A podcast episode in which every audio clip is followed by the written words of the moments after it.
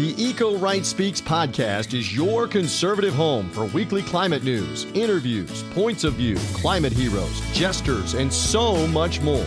We'll share the stories of people leading in their local communities and around the country. Welcome to the Eco Right Speaks podcast. It's brought to you by RepublicEN.org. Hello, and welcome to the Eco Right Speaks your climate focused podcast produced by the team at republicen.org. I'm your host, Chelsea Henderson, still sore from all the Mother's Day gardening and gardening adjacent activities I did over the weekend. I hope the pollinators are happy because my hands and shoulders are not. We were inspired to invite today's guest to the show after speaking to Emily O'Keefe two weeks ago. Drew Jones is the executive director and co founder of Climate Interactive and a research affiliate at MIT Sloan.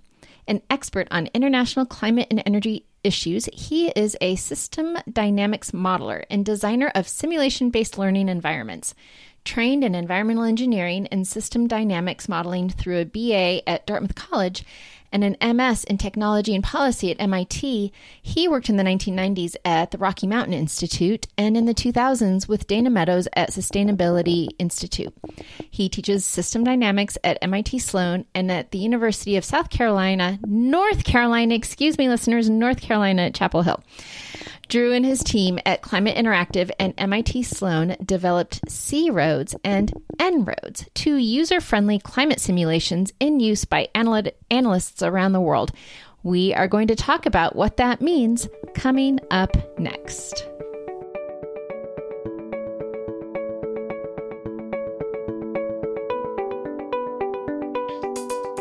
Listeners, welcome back. So excited to welcome Drew Jones to the show. Drew, thanks so much for coming on board. Happy to be here, Chelsea. Thank you. So, you, uh, En-ROADS, well, we're going to get to En-ROADS in a second. Climate Interactive came up in a podcast a few episodes ago. So, listeners, if you heard Emily O'Keefe from the College of William and Mary talk about her organization for a climate um, dividend movement, she brought up En-ROADS as part of her rationale for why she picked yeah. a carbon dividend to uh, to rally mm-hmm. around.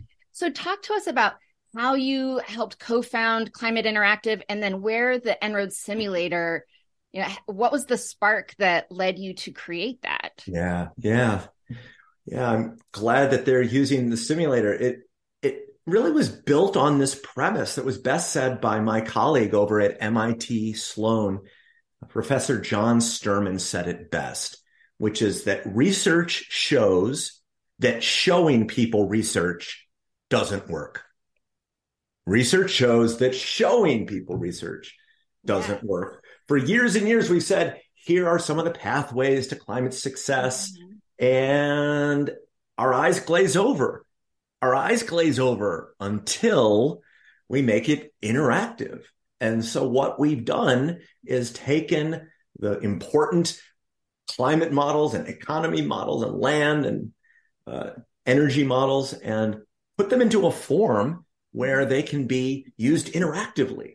Mm-hmm. So a couple years ago, I got to sit down with John Curtis out at the Aspen Institute, member of the House of Representatives from Utah, Republican member. And uh, we sat down and he said, Hey, I want to see what would happen if we had more nuclear energy and carbon capture and storage and carbon removal and and immediately in En-ROADS, our simulator, which is online, enroads.org, uh, you can see the results.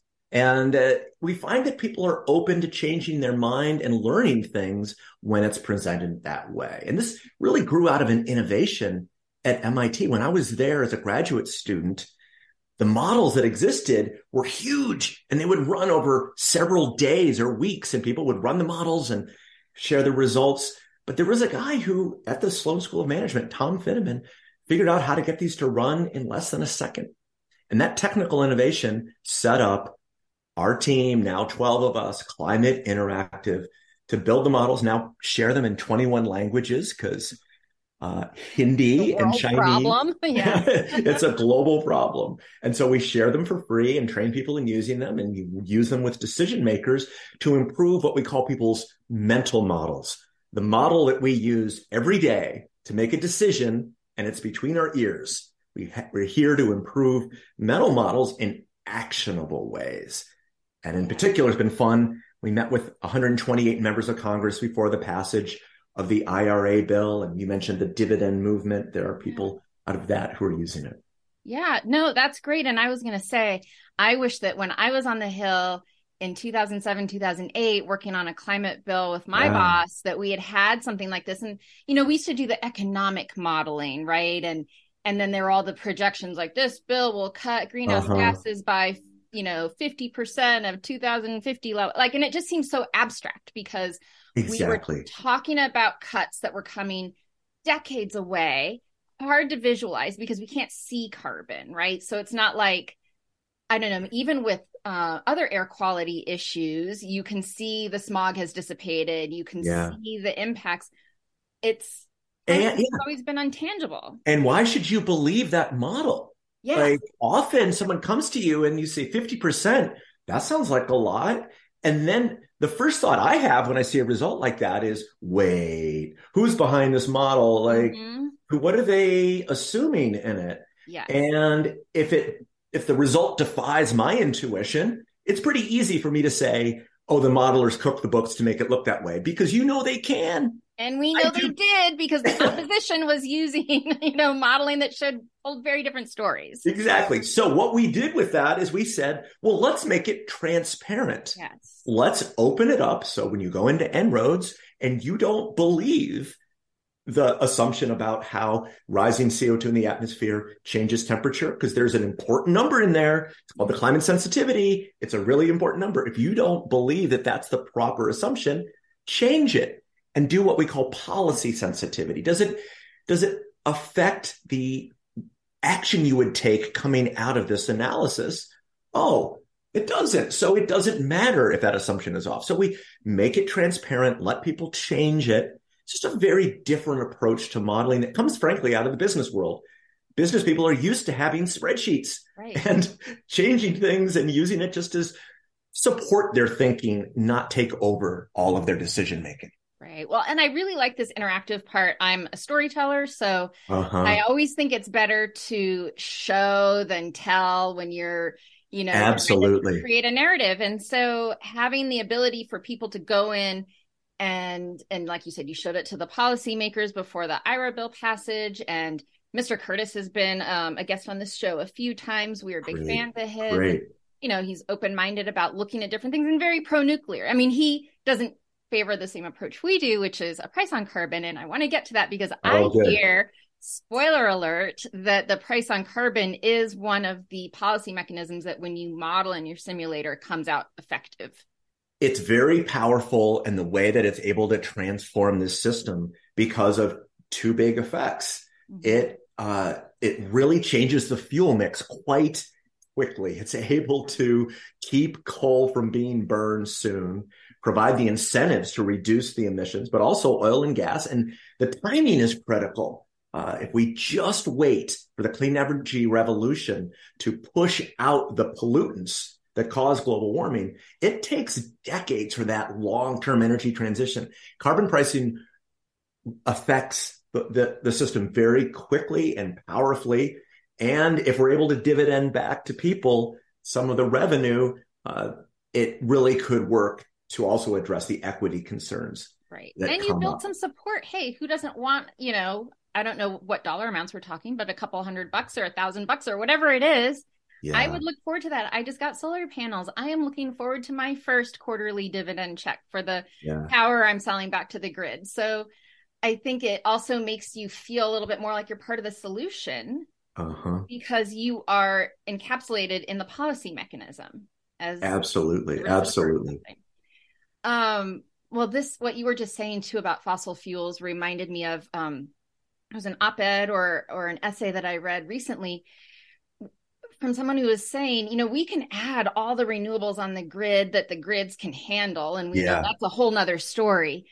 But unless we start reducing fossil fuels or setting the signals to reduce fossil yeah. fuels, we're never going to reach that net zero goal.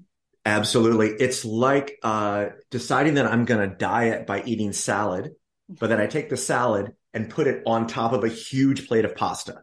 Mm, that's my favorite way to we're eating renewables, but we're not yet cutting coal, oil, and gas emissions. Right. Uh, look at the data; they've been going up. We've been talking about them peaking for 30 years. Mm-hmm. Uh, and they have not yet peaked yeah. because we're getting more renewable energy and uh, zero carbon energy, and yet we're still burning more coal, oil, and gas. So we need to take a hard look at a set of policy approaches, the clean mm-hmm. energy revolution, but there's also more that's being done about making sure that we actually cut the pollutants that are causing the problem and prioritize the big five for me. Like the big five, if we really are serious about meeting our goals, mm-hmm. it would be things that reduce burning coal, oil, and gas within the next 10 or 15 years, cutting methane deforestation. Yeah. Those are the top priorities. Our yeah. test should be does it succeed at those big five? Yeah. So would you say then your simulator plays a couple of roles, right? One, there's creating the buy-in because people can use this to present to policymakers at any level, right? Local level, state level, federal level. Um, you talked about it being in several different languages. I'm sure you, if you haven't yeah. gone to a COP, maybe you will go to one of the climate COPs. Oh, we've been to 15 been, of them. Yeah. Okay. Okay. You're on it. so there's that buy-in aspect, but then yeah. to have a tool that really can show you what needs to happen is like to me it's just like a nice one-two punch. Not that we yeah. want to punch people. Yeah and i think show what needs to happen and particularly the distinction regarding higher priority and mm-hmm. lower priority actions. Mm-hmm. at this point we need to be talking more about priorities and rigorously testing some of these new proposals that are coming out. Make sure that they are going to help deliver on the goals that we have. And sometimes when we do the tests we identify lower priority actions. We tested, for example, a trillion trees. Mm-hmm. So we said, oh, let's go plant a trillion trees yeah. and watch what happens. And the baseline, we play that out and it, we were like, put it in there. And how much is it going to reduce temperature? Go try it yourself. But it cut about 0.1 degree centigrade. Mm-hmm. Note that if we're headed at 3.6, we need to get well below two. Yeah. 3.6 becomes 3.5 by 2100. Yeah, Why? It takes a long time to plant yeah. all these trees. Right. And then it starts removing carbon around the 2040s and 2050s.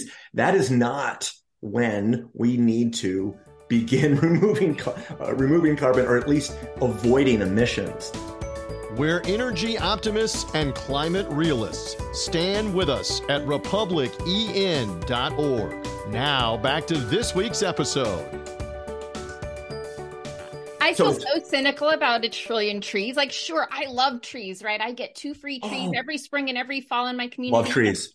I plant them. I can plant pick them. from a list. Do it, Chelsea. I'm just like populating my yard with trees. Absolutely. I've gotten rid of my lawn, right? I do all these things. but where are we going to put the trillion trees, first of all? Yeah. And maybe we should just focus on not cutting down the ones that are already. Well, absolutely. Job one, reducing deforestation. Yes. And the equity concerns about a trillion trees. It's about two and a half in no one and a half Indias of space in trees. Who lives on the land where we're planting these trees currently? Who grows food and is counting on that food? Yeah. So it's really uh, an equity challenge as well. But the key thing here is can we rigorously examine the proposals we put forward and make sure that we're prioritizing high leverage actions uh, at this time? And it goes beyond trees to testing all the things that I'm curious about. There's so many proposals around carbon capture and storage. How much can that help? Yeah. There are proposals around uh, new zero carbon energy, fusion. Wow, what if we had fusion? we're testing that to see yeah. what kind of contribution. That's really exciting. This week, the Biden administration announced some new um, power plant rules. I mean, there's always something on the table, and we should know what the biggest bang for the buck is, right? What are the policies that we can take now to get that slope going back down? Yes. Because we yes. don't want to waste our time on the things that are just going to cut you know, as you said, one tenth of a percent or one tenth of a degree, or, you know, it's not enough fast enough. Well said. Well said, Chelsea. So, who, do you pitch yourself and your simulator to policymakers, or are they coming to you now? Yeah. Uh, lately they've been coming to us. It's exciting to see. Yeah. Uh, the biggest push lately, and a lot of this is with our partners at MIT Sloan. Mm-hmm. I mentioned them earlier, yeah. and we continue to work with them, and particularly the the sustainability initiative and what we call the climate pathways program cpp which is this initiative within mit with umass lowell our team at climate interactive and really they've been knocking at our door there can't tell you about some of the folks we're working with but lately it's been consulting companies mm-hmm. it's been mm-hmm. financial services companies mm-hmm. uh, many banks they're thinking about climate risk and policy analysts really trying to both first get up to speed and just about what are the issues, engage many more people, but then bring some rigor to their analysis of transition risk mm-hmm. for companies and policy for states, national governments. And then, as you mentioned, at the UN, we're planning to go, of course, yeah. uh, to the next big meetings at COP28 in Dubai. And that just reminds me too, and listeners have heard me say this climate change is not an environmental issue, right? It's a public health issue. It's an economic issue. Absolutely. It's so much broader than just the environment. And um, Bob Inglis had an op-ed published this week about the um, the home insurance crisis in Florida because it's Floridians are now limited on what underwriters they can go to because so many have left the state or they've gone insolvent. And that's because of the you know the, all the huge partly you know because of the huge storms and all of the the claims um, from like hurricane ian last year which was second most costly hurricane after katrina. And so it you know those are real financial yeah. ramifications of the climate crisis. Floridians pay like three times on average for their home insurance or premium to the rest of the the country and that's a lot that's a lot Absolutely. It's great that, that Bob is writing about that and, and having us think about the physical risk side of this. Mm-hmm. Of course, the transition risk, if we stay invested in some of these industries that are, if we succeed with climate action, are going to sunset and uh, shrink uh, on the transition risk, risk side as well, it's important. And in En-ROADS, we capture that by, we actually connect our scenarios to the climate central sea level rise maps. Hmm. So that when you create a scenario and you test, say, carbon pricing and energy efficiency and cutting deforestation and methane, you can see in Florida hmm. or in Bangladesh or Alexandria, Egypt, yeah. what land is not at risk anymore because we did implement the policies and investments that avoid so much future warming. See it viscerally, choose a place in the world, go look at it and say, is it better? Is it improved? Because the technology, the mapping technology is there thanks to the hard work of Climate Central. And with 40% of Americans living within a mile of the coast, it feels like some people need to be looking at that in their own place where they live. And maybe they don't live in a spot where they're getting um, you know a cat 5 hurricane but they're going to see sea level rise. They're going to have those um, high um, uh, the storm surges. Storm surges yeah, absolutely. yeah crazy. Yeah. Um, well, this is all so fascinating. I feel like I could geek out with you forever. if okay, so let's say my town of you know six thousand people passed a climate resolution, I don't know, five years ago, pre pandemic. And, you know, resolutions, they're feel good, right? Like we're eco friendly and la, la, la, la, yeah, la, yeah. la. And then what I'm trying to do just as a private citizen is help guide the town to adopting policies that back up the feel good language of the resolution. So is En-ROADS too big of a thing yeah to dial down on a hyper local level yeah what we love doing and i'm doing it next week in rhode island and years ago, Bob Inglis and I did this in Greenville in his home area where the two of us stood up there and uh, used the simulator with people who were he invited to a coffee shop. Wow. Think global. Yeah. Act community. Yeah. Think global, act state, think global, act business.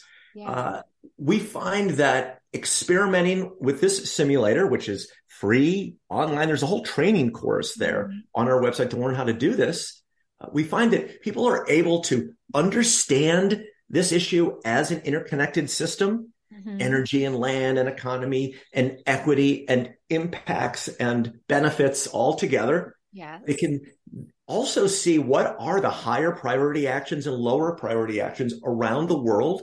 See that it's possible. Yeah. We can do so much to prevent the worst case futures, see what benefits we get, and then put it aside and say, here we are. We have a resolution. What is the highest leverage thing? Oh, mm-hmm.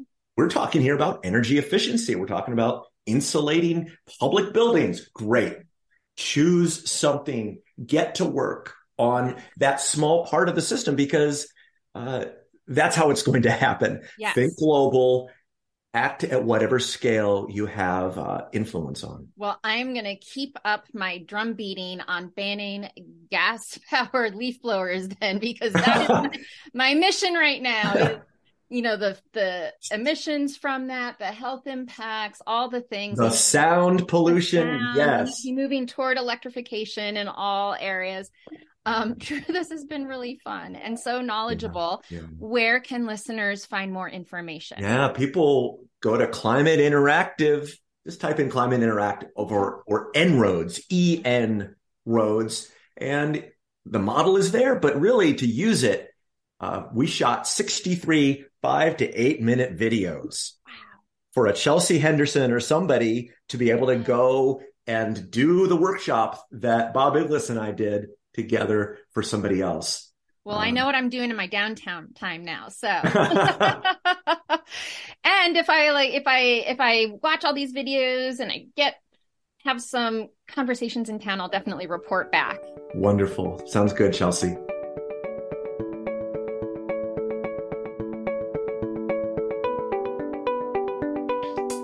Bryce, did you have a nice Mother's Day? I did. Happy Mother's Day to you, Miss Mother.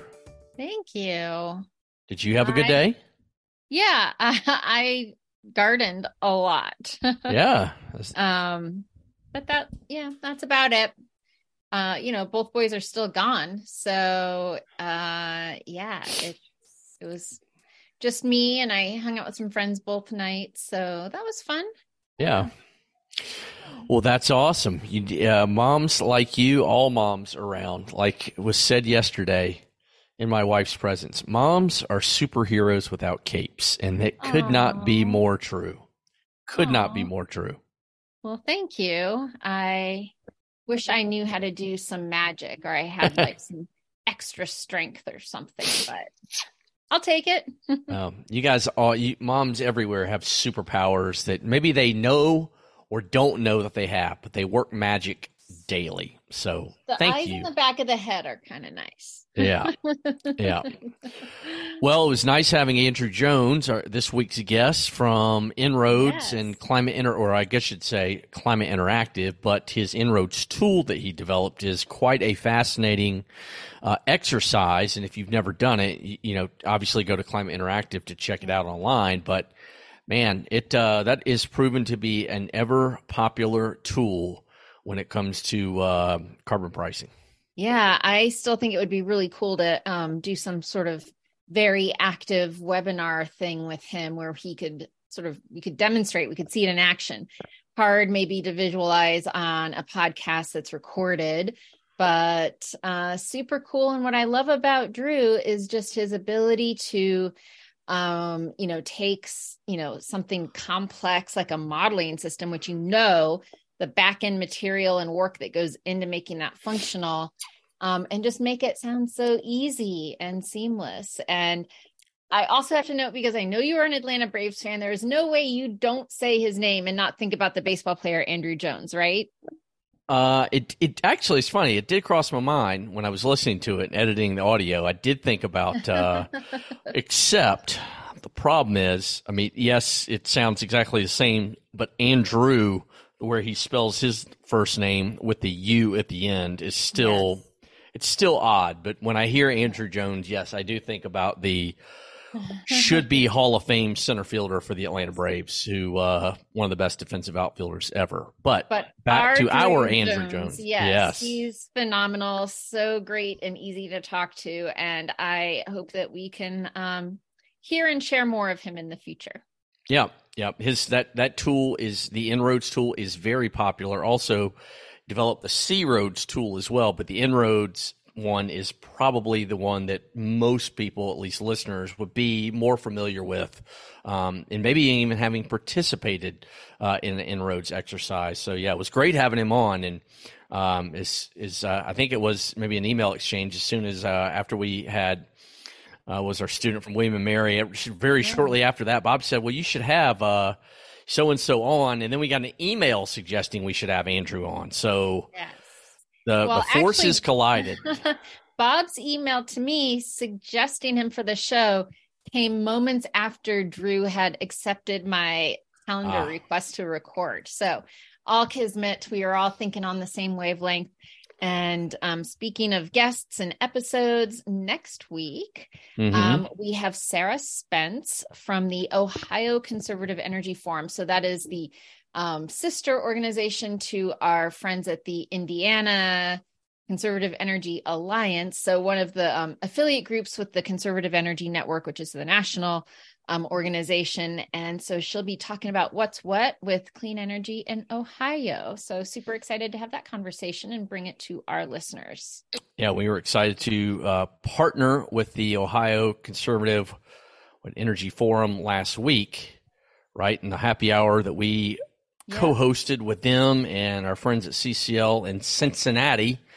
Awesome job by Angela Lark on our team for helping, um, you know, get everybody roped in and organized and pull that event off. And so we had a great, uh, good. Bob had a good week in Cincinnati. Started in um, Greater Indianapolis area, speaking to a women's GOP club, and then uh, he migrated slowly to Cincinnati to finish out the day there. So yeah, it was a, it was a good week last week that was capped off by the happy hour that we uh, that we were fortunate to co-host with the Ohio Conservative Energy Forum. So looking forward to have Sarah on next week. Well, what's so crazy is that this episode that we are wrapping up right now is episode 15. Sarah will be episode. This is 14. Sarah will be 15. Um, I have our it won't be the 16th episode i guess maybe like the 17th or 18th episode guest lined up but really we just have three open spots for the rest of the season because you know we always wrap up with our best of and we have invitations out there for folks to join us so i'm just feeling like wow we are three quarters of the way through this season and i don't know where the time has gone Yep, we will be wrapping up the season soon, taking a break, and then season seven later in the summer. Holy cow. It is coming. How did we get to this point? So crazy. We will look back a little bit later. We've got more to do in season six before we start okay. looking back and reminiscing. But um, appreciate all our new members who stood with us last week. Too many to name because many are from the Indiana, Ohio, region where Bob was at last week. So I, I, will just say thank you to everybody that is now standing with us from those areas, which if you have not done so, you can do it republicen.org forward slash join. It takes mere seconds. Weekend review will be the one thing you get every week on Friday. Chelsea's wrap up of the week in energy and environment. It is a must read, the highly acclaimed, much anticipated Friday wrap up and report that we get usually by what shortly after lunchtime, mid afternoon, Chelsea.